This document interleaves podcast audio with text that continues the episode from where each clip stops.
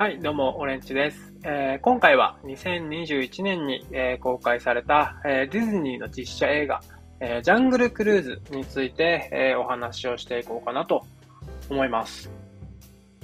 えジャングルクルーズはですね、えディズニーの人気アトラクション、えジャングルクルーズを実写映画化した作品でして、えー、まあ、パイレーツ・オブ・カリビアンにおける、えー、カリブの海賊ですね。こちらもアトラクション、カリブの海賊と、えー、映画化へのプロセスが、まあ、とてもよく似ています。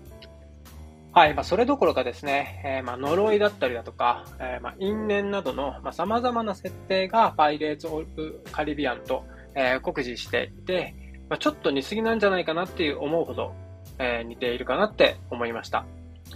はい、まあ、それでもですね、まあ、パイレーツ・オブ・カリビアン好きには、ま、たまらない作品なのかなっていうふうにも思います。はい。で、舞台をですね、えー、まあ、カリブ海からアマゾンに移して、えー、アドベンチャー映画を、えー、まあ、正面から、まあ、ドストレートな味で、え、作ったっていう印象の映画で、ま、とにかく楽しい一本なのかなっていう印象でしたね。またですね、まあ、始まりから終わりまで、えー、蒸気船が舞台の中心にあって、えー、まあ、しっかりと、えー、アトラクションであるジャングルクルーズっていうのを、まあ、体現した映画になっていたのかなっていうところも、え好印象を感じました。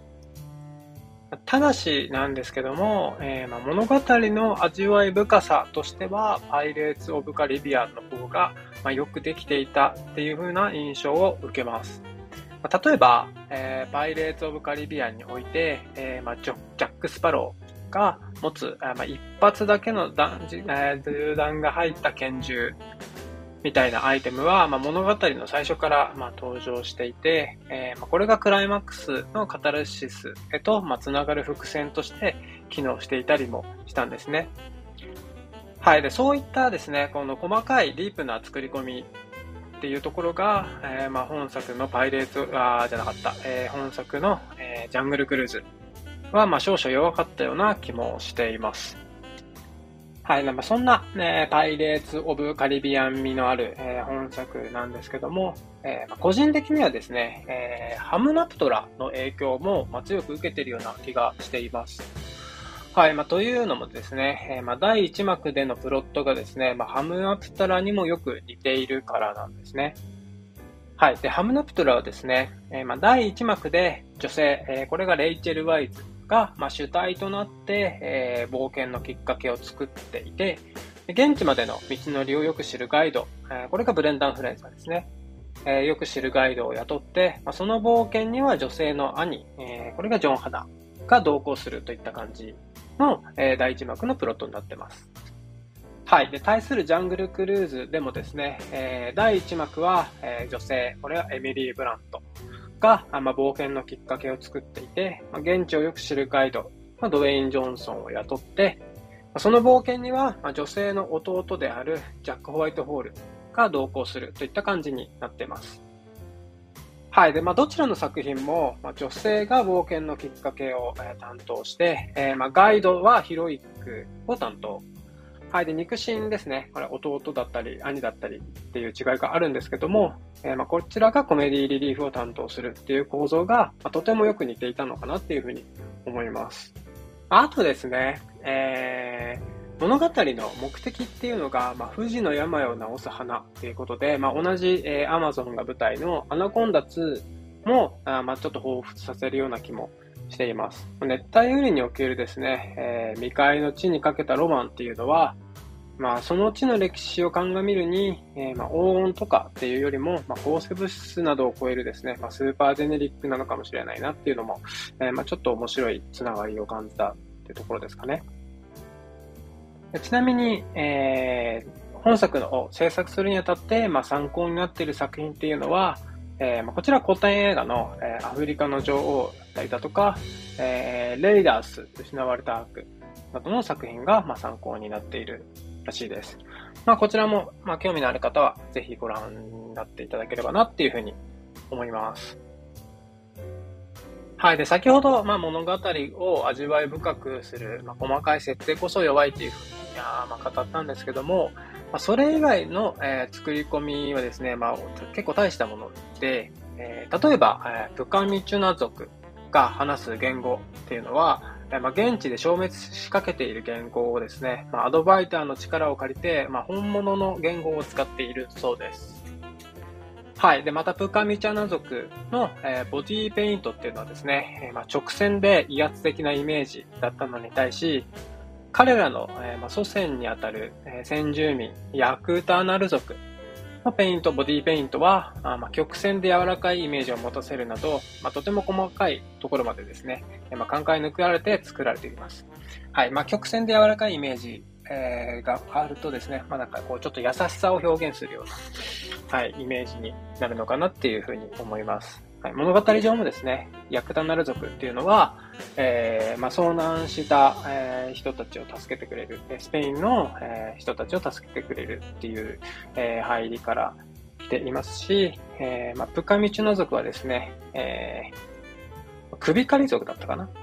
で、まあ、ちょっと威圧的な、えイメージを持ったあ部族なので、まあ、そういったボディーペイントにも違いがああるようです。さらにですね、えー、ドウェイン・ジョンソン演じるフランクは、まあ、ある秘密を持っていて、その秘密を体現するかのようにですね、まあ、彼の着ているベストは、えー、まあ、19世紀のもので、えー、まあ、ブーツはですね、17世紀のものを着せるなど、まあ、衣装にも強いこだわりを、えー、持っています。はい。あと、まあ、衣装といえば、エミリー・ブラント演じるリリーの衣装にも、まあ、ちょっと、え語っておきたいなっていうところがあるんですけども、リリーは、まズボンを履いていることで、パンツっていう風に、えー、フランクから、えー、揶揄をされています。はい。まあ、これは、まあ、これはですね、えー、当時の女性はですね、まあ、誰一人ズボンを履かなかったっていう、まあ、男性優位の社会を象徴している、えー、ちょっとした揶揄だったんですね。はい。で、とりわけですね、えまあ、ロンドンを舞台にしたシーンではですね、ミソジニー、これは女性蔑視を、まあ、象徴する、まあ、様々な演出がされていて、まあ、男性優位の社会にですね、まあ、中指を立てていくような展開も、まあ、ちょっとスカッとするような、まあ、時代に合ったあ映画になっていたっていうところも、まあ、いい点でした。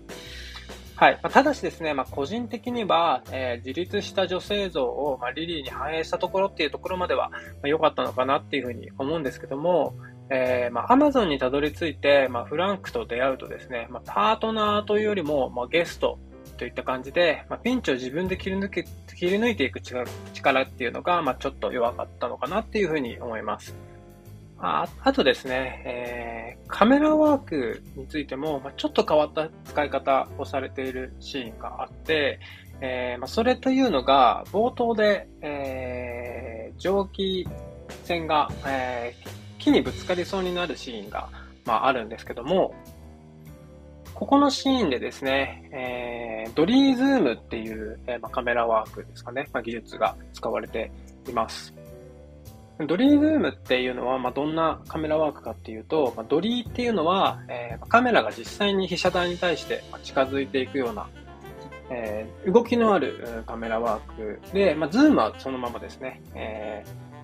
ー、レンズが、まあ、光学式にズームするっていう、えー、動きです。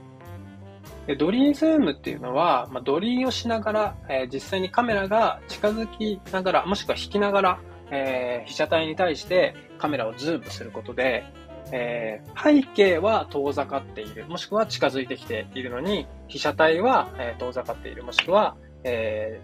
ー、近づいてきているっていう、まあ、背景と被写体が別々の動きをするようなショットが撮れます。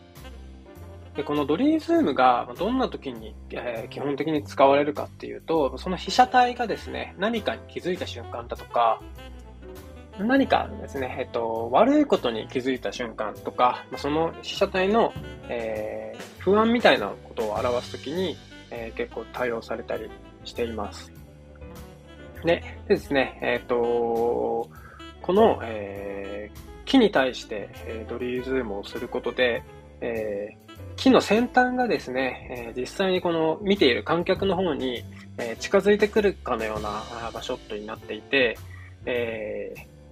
なんだろうな、3D メガネを使わなくても 3D の演出みたいな、まあ、ちょっとそういった変わったあカメラワークの使い方がされていたっていうのも、えー、まあ、個人的には、あ、おっと思ったようなシーンでした。はい、そんなわけで、えー、ジャングルクルーズについて、えー、簡単に語ってきました。はい、で今回もありがとうございました。